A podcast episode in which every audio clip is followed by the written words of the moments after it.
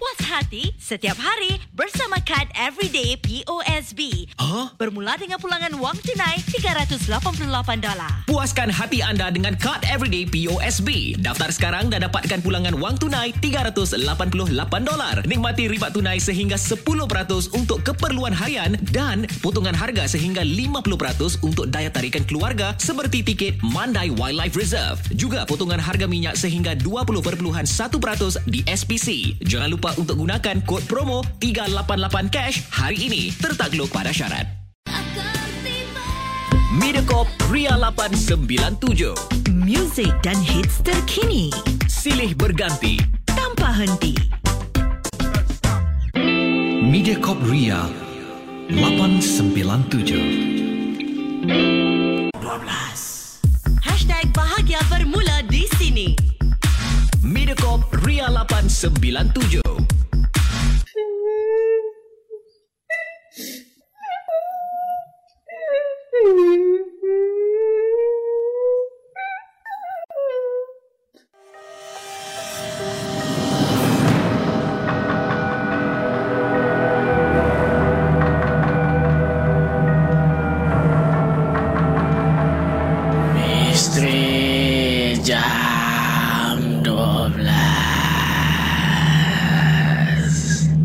Selamat datang pendengar-pendengar Misteri Jam dua belas. Saya akan menemani anda setiap malam Isnin hingga Jumaat tepat pada jam dua belas malam. Sebelum anda tanya, suara siapa pula ni di Misteri Jam dua belas? Biarlah saya memperkenalkan diri saya ini. Nama saya Hafiz Aziz dan saya dari U X M. U X M adalah YouTuber di Singapura yang membuat konten-konten seram di YouTube. Dan kali ini saya teruja sangat untuk kongsikan kisah-kisah dan pengalaman seram kepada pendengar Misteri Jam dua belas Gerun Malam. Sebelum saya bermula, saya ingin ingatkan kepada anda semua, jangan mudah percaya atau terbawa-bawa dengan kisah yang saya akan ketengahkan nanti. Dan ambillah kisah-kisah ini sebagai satu hiburan sahaja.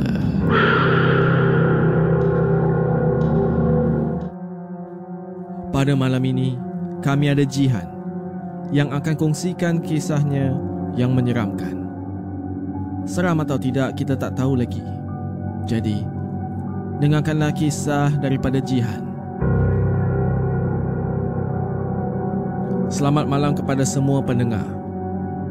Saya Jihan dan saya adalah seorang doktor yang berkhidmat hampir sepuluh tahun di sebuah hospital. Saya ni sebenarnya mempunyai banyak pengalaman. Pengalaman sedih, gembira, yang paling penting, pengalaman yang menakutkan. Antara pengalaman yang menakutkan cukup untuk saya ingat sampai hari ini, seumpama baru sahaja berlaku semalam. Kami di sini mempunyai bahagian yang kami ditugaskan. Saya adalah general doktor, yang mana saya akan pergi hampir ke semua bahagian untuk periksa keadaan pesakit dan perkara-perkara yang berkaitan. Suatu hari ini, saya ditugaskan pada waktu malam. Biasanya, saya ada kawan yang akan bersama dengan saya sekali. Tapi pada masa tersebut, dia ada urusan keluarganya. Jadi, pada malam itu, saya bertugas seorang diri. Sebelum ni, saya memang banyak dengar cerita-cerita seram yang dilalui oleh nurse-nurse di sini. Tapi, saya tak pernah lagi melaluinya. Kadang-kadang, saya akan mengatakan mereka cuma berhalusinasi kerana mungkin mereka itu semua sedang penat bekerja. Tapi saya tidak sangka yang saya akan melalui apa yang mereka lalui hari ini. Para pendengar semua, saya berada di bilik saya bila saya melihat jam sudah menunjukkan pukul sebelas tiga puluh malam. Saya mula bergerak ke bahagian pesakit-pesakit untuk melihat keadaan mereka. Ada yang saya perlu mengambil darah, yang ada saya cek suhu badan mereka dan melakukan pemeriksaan dari semasa ke semasa. Saya terus melakukan tugas saya dari satu pesakit ke satu pesakit. Saya ni tidak sedarlah, sudah hampir pukul dua belas tiga puluh pagi dah. Sedang saya cek keadaan seorang pesakit ni, saya mula diganggu yang saya sebenarnya tidak faham sangat. Ceritanya begini. Tiba-tiba, langsir di satu katil yang kosong di belakang saya ni, dia bergerak. Seperti ada orang yang sedang memerhatikan saya, tapi menutup semula langsir itu bila saya pandang ke belakang. Pada masa tu saya memang rasa cemas sikit. Rasa takut tu memang adalah, sebab waktu tu dah pukul dua belas lebih dah. Dan selalunya time-time ni memang banyak gangguan berlaku. Saya lihat tak ada siapa yang kat belakang saya. Dan bila saya pusing ke hadapan, pesakit di hadapan saya tu, dia jerit. Dan jeritan dia tu memanglah, saya memang terkejut dengan jeritannya. Apa yang buat saya lagi takut, sebab saya teringat katil di belakang saya adalah katil kosong. Tapi yang kat depan pesakit saya ni, bila dia menjerit tu, dia tak pandang saya, dia pandang di belakang saya. Dengan pantas, saya terus mengemas barang-barang saya dan bergerak ke bilik pesakit yang seterusnya.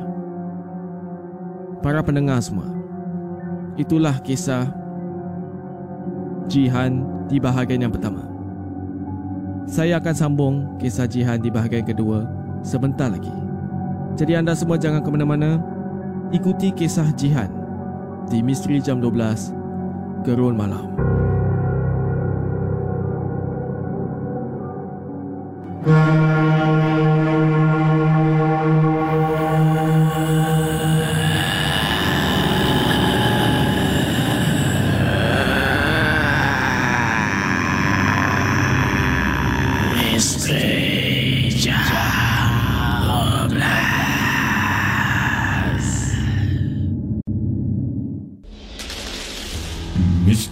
dua belas Gerun Malam hantarkan kisah-kisah misteri anda menerusi alamat email m j one two at mediacorp dot com dot s g, di WhatsApp R I A sembilan tujuh lapan enam lapan empat enam empat, rancangan satu jam setiap Isnin hingga Jumaat.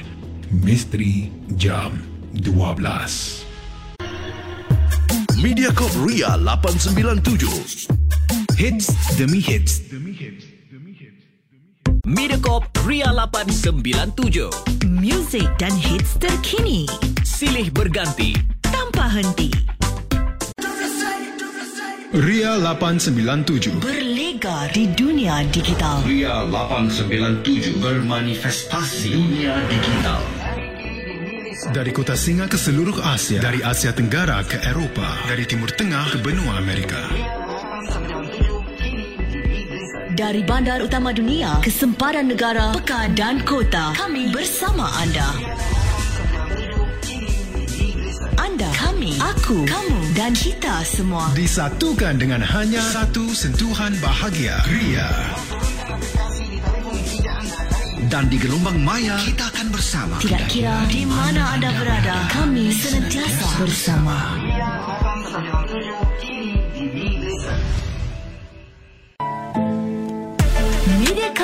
R I A lapan sembilan tujuh. Bahagia buat kita semua. Setiap masa.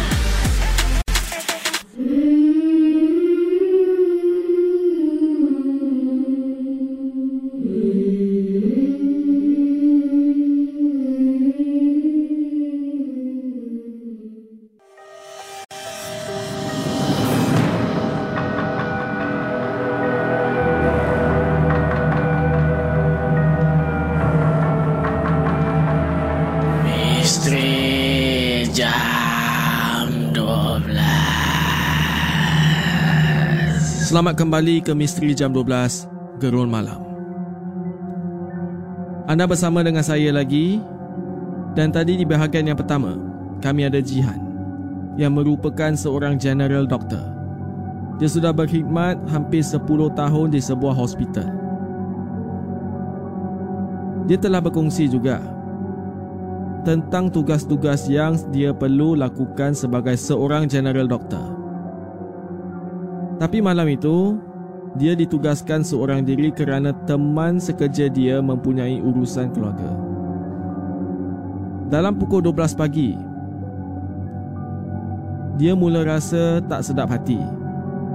Dan betul lah, dia pun diganggu. Tapi gangguan yang dia terima itu masih lagi dia boleh kawal takutnya.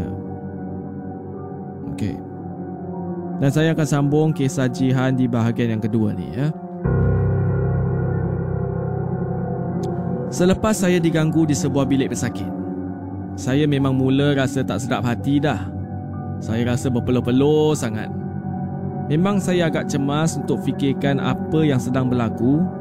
Tapi saya pergi bilik pesakit yang seterusnya. Saya masuk, saya melihat ada seorang pesakit. Namanya Khalid. Khalid ni adalah seorang pesakit yang kemalangan dan hampir berada di sini seminggu dah. Tapi keadaannya makin pulih. Saya ditugaskan untuk mengambil darahnya dan periksa seluruh keadaan lukanya. Saya datang dan saya tegur lah. Tapi Khalid ni, sedikit pun dia tak gerak. Matanya terbuka dan dia hanya melihat ke atas. Saya rasa hairan kerana Khalid ni adalah pesakit kegemaran saya. Dia selalunya memang mesra sangat dan pasti akan bersemangat ketika saya datang untuk berjumpa dengan dia. Pada masa tu saya cuba mengabaikan perasaan yang ada. Saya terus mengambil darah dan cuba bersembang dengannya. Khalid, macam mana hari ni? Okey tak? Khalid hanya melihat ke atas. Khalid ada lagi tak rasa demam ke? Um, ada sakit kat mana-mana lagi ke? Khalid masih diam lagi. Dia hanya diam menyepi. Saya pun semakinlah bertambah rasa pelik. Saya melihat jam dah pukul dua pagi. Saya pun selesai dengan tugas saya. Dan bila saya mengemas barang saya nak bergerak keluar tu, saya merasakan ada yang sedang merenung saya. Apabila saya pusing ke belakang, terkejutnya saya, Khalid yang sedang memandang saya dengan matanya yang sangat-sangat menyeramkan. Saya pusing ke hadapan dan saya pun cepat-cepat keluar. Dan ketika saya berjalan di koridor tu, lagi terkejut dibuatnya bila saya nampak Khalid keluar dari tandas dan menegur saya. Ya doktor, doktor okey tak? Muka doktor pucat ni, kata Khalid dengan gayanya seperti biasa. Saya yang sedang terkejut ni, saya memang terdiam kaku ketakutan. Terus mengabaikan Khalid dan berjalan terus. Saya berhenti sekejap untuk tengok sesuatu. Alangkah terkejutnya saya. Darah yang saya ambil tadi tu kosong di dalma bekasnya. Pada masa tu, saya masuk ke bilik opis saya dan terus minta untuk pulang kerana badan tak sihat. Selepas kejadian, saya pula yang demam selama seminggu. Sekian, terima kasih. Itu dia kisah daripada Doktor Jihan ya.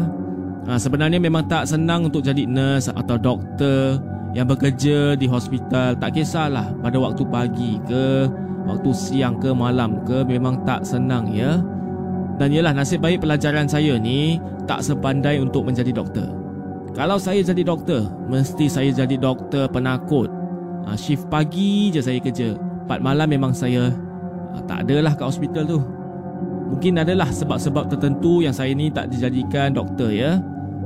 ha, Okeylah para pendengar, itulah kisah daripada Doktor Jihan. Apakah pendapat anda? Seram atau tidak.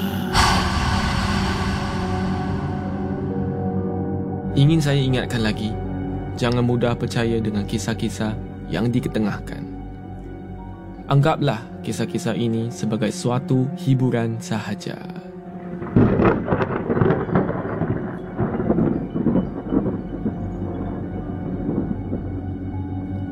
Kalau anda ingin hantarkan kisah atau pengalaman anda yang menyeramkan, sila hantar ke email m j one two at mediacorp dot s g, di WhatsApp R I A atau Instagram R I A eight nine seven. Selamat malam kepada semua pendengar. Saya Hafiz Aziz dan akan saya jumpa anda lagi di Misteri Jam dua belas Gerun Malam.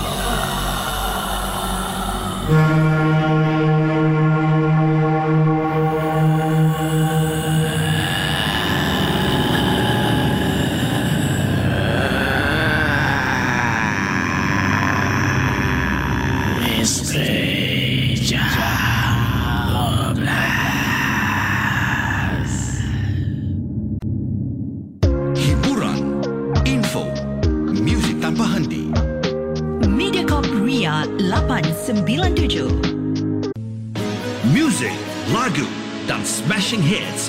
MediaCorp R I A lapan sembilan tujuh. MediaCorp R I A lapan sembilan tujuh. Bicara lokal, music internasional, info global. R I A lapan sembilan tujuh berlegar, bermanifestasi di dunia digital. Dari kota Singa ke seluruh Asia, dari bandar utama dunia kepada negara pekan dan kota, kami bersama anda. Anda, kami, aku, kamu dan kita semua disatukan dengan hanya satu sentuhan bahagia, R I A. Dan di gelombang maya kita akan bersama. Kami senantiasa bersama R I A.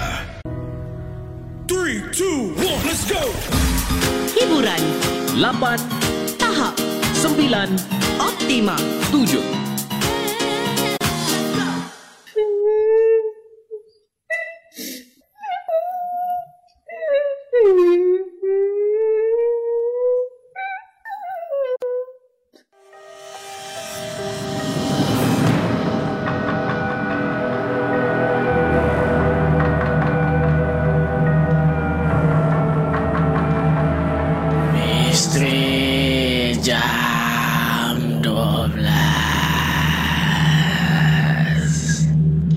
Selamat datang pendengar-pendengar Misteri Jam dua belas.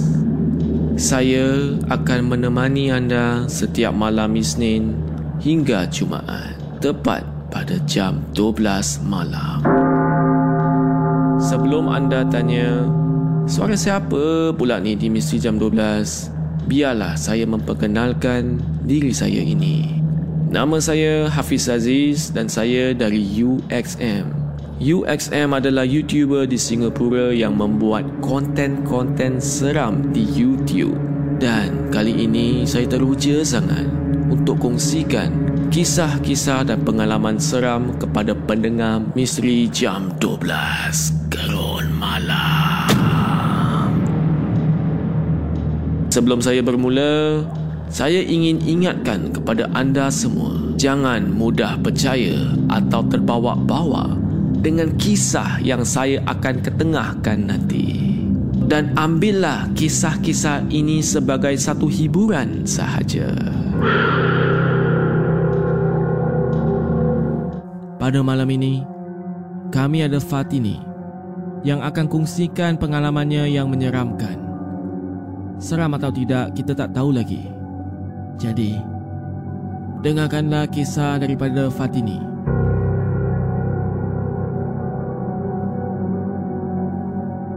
Apa khabar semua pendengar Misteri Jam dua belas? Nama saya Fatini. Umur saya dua puluh tujuh tahun. Dan saya ni baru berkahwin selama dua bulan sahaja. Pada bulan yang pertama, kami memang sangat-sangat bahagia. Tapi masuk bulan kedua ni, saya dah mula merasa aneh bersama suami saya. Kami pada mulanya tinggal di rumah mak mentua saya, dan kami tinggal di sana selama satu bulan. Bila kami sudah dapat rumah baru untuk disewa, kami pun pindah. Kami masuk di rumah baru pada awal bulan. Pada awalnya, semuanya cantik dan indah. Tapi kemudian, semua menjadi pengalaman yang sangat menakutkan. Saya dan suami bekerja, tapi kami akan pulang pada pukul enam petang. Pernah berlaku ketika kami pulang, kami sudah pun siap untuk berehat dan saya sediakan makan malam. Para pendengar, ketika saya sedang masak, tiba-tiba saya terdengar dari belakang saya ni seperti ada yang berbisik, "Sayang." Terus saya pun menjawab, "Ya bang," sambil pusing ke belakang. Tetapi kan para pendengar, bila saya pusing ke belakang tu, tak ada orang langsung. Suami saya ada di dalam bilik kami. Jadi kalau suami saya di dalam bilik tu, tadi tu suara siapa yang bisik sayang kat saya tu? Jangan cakap tak sedap hati, saya pun dah gerun dah. Kemudian semuanya okey semula. Jadi saya pun meneruskan untuk memasak. Tiba-tiba, pinggan kaca saya jatuh dan pecah. Saya terkejut dan menjerit. Cuba bayangkanlah, tak ada angin, tak ada ribut, pinggan yang ke atas dapur tu boleh jatuh dan pecah berderai. Suami saya keluar bilik dan lihat keadaan saya. Yang saya peliknya, semua pinggan kaca di dalam rak bagaimana boleh terkeluar dan terjatuh. Saya pun terfikir jugalah macam tu. Kemudian saya pun dah habis masak dah, dan kami pun mula untuk makan bersama. Para pendengar semua, bila kita mula untuk makan sama-sama, tiba-tiba itulah kisah Fatini di bahagian yang pertama. Para pendengar semua, jangan ke mana-mana. Akan saya sambung di bahagian kedua sebentar lagi. Jadi ikuti kisah Fatini di Misteri Jam dua belas Gerun Malam.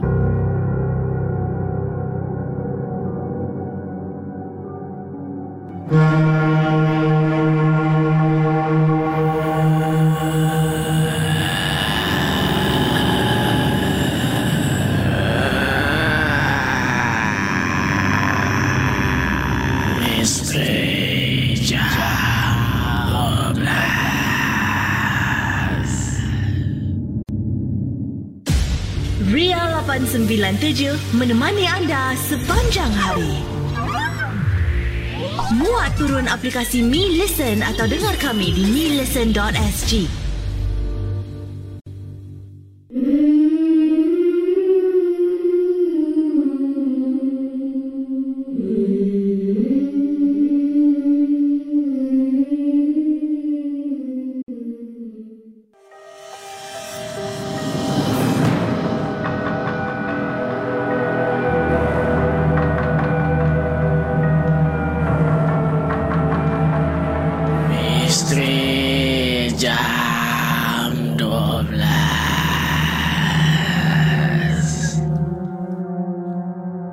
Selamat kembali ke Misteri Jam dua belas Gerun Malam.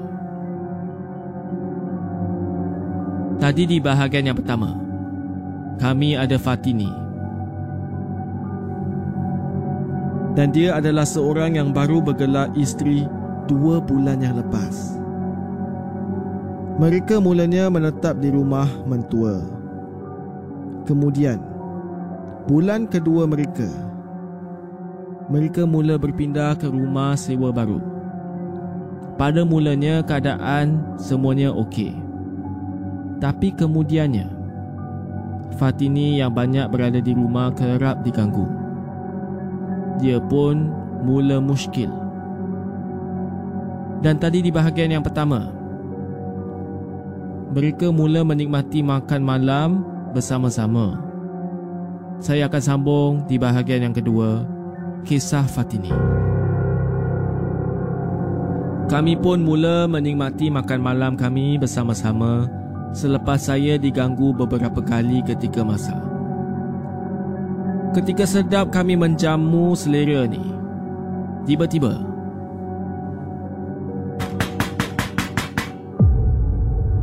ketukan kuat berbunyi di pintu rumah kami di bahagian hadapan. Oh ya, terlupa saya nak beritahu bahawa rumah kami ini adalah rumah teres satu tingkat yang tidak terlalu besar dan tidak terlalu kecil untuk keluarga saya. Suami saya pun pergi ke pintu untuk melihat siapa yang datang. Tapi peliknya tak ada orang pun. Lagi bertambah pelik, pagar kami memang kunci. Jadi macam mana ada orang yang boleh masuk ke dalam halaman rumah? Cuba bayangkanlah kalau pagar tu masih berkunci.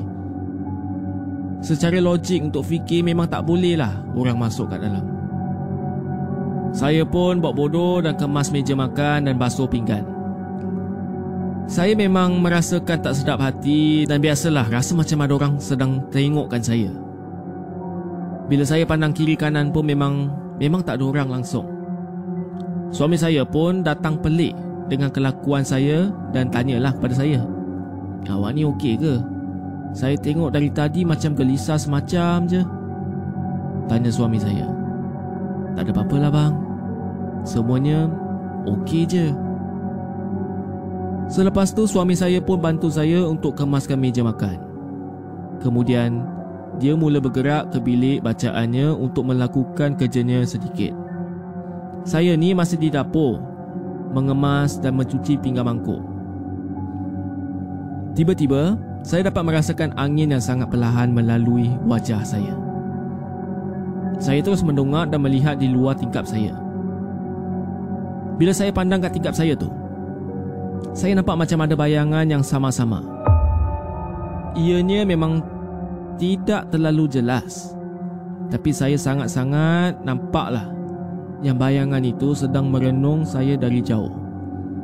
Saya pun apa lagi, cepat-cepat habiskan kerja basuhan ni semua dan cuba untuk bergerak daripada dapur tu.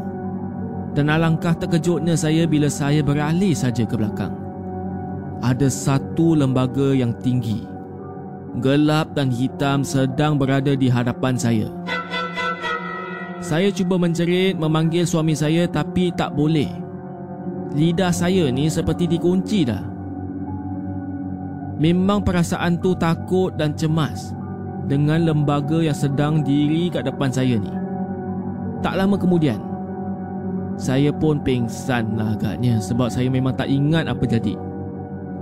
Apa yang saya ingat, saya bangun dan saya dikelilingi oleh keluarga saya, suami saya dan mak dan ayah saya. Di situ pun ada seorang ustaz di sebelah saya. Rupanya pada masa tu saya dirasuk. Dan itu lembaga sebenarnya, lembaga santau yang dihantar oleh orang yang dengki dengan kami yang baru saja berkahwin. Saya pun teruskan perubatan Islam hampir setiap bulan sehinggalah ke hari ini. Dan alhamdulillah, kami pun dah mula bahagia dan dikurniakan dua orang cahaya mata.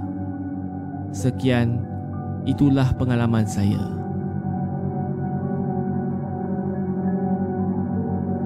Itulah kisah daripada Fatini. Para pendengar semua, apakah pendapat anda? Seram atau tidak?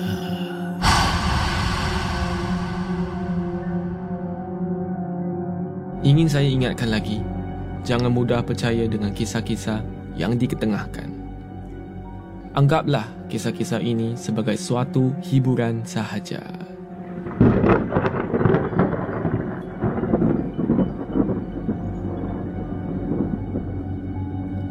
Kalau anda ingin hantarkan kisah atau pengalaman anda yang menyeramkan, sila hantar ke email m j one two at mediacorp dot s g, di WhatsApp R I A atau Instagram R I A eight nine seven. Selamat malam kepada semua pendengar. Saya Hafiz Aziz dan akan saya jumpa anda lagi di Misteri Jam dua belas Gerun Malam.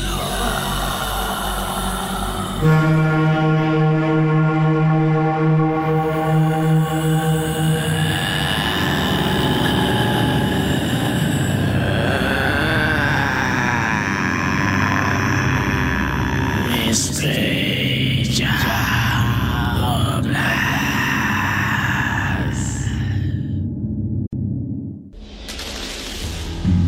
Jam dua belas Gerun Malam hantarkan kisah-kisah misteri anda menerusi alamat email m j one two at mediacorp dot com dot s g, di WhatsApp R I A sembilan tujuh lapan enam lapan empat enam empat, rancangan satu jam setiap Isnin hingga Jumaat.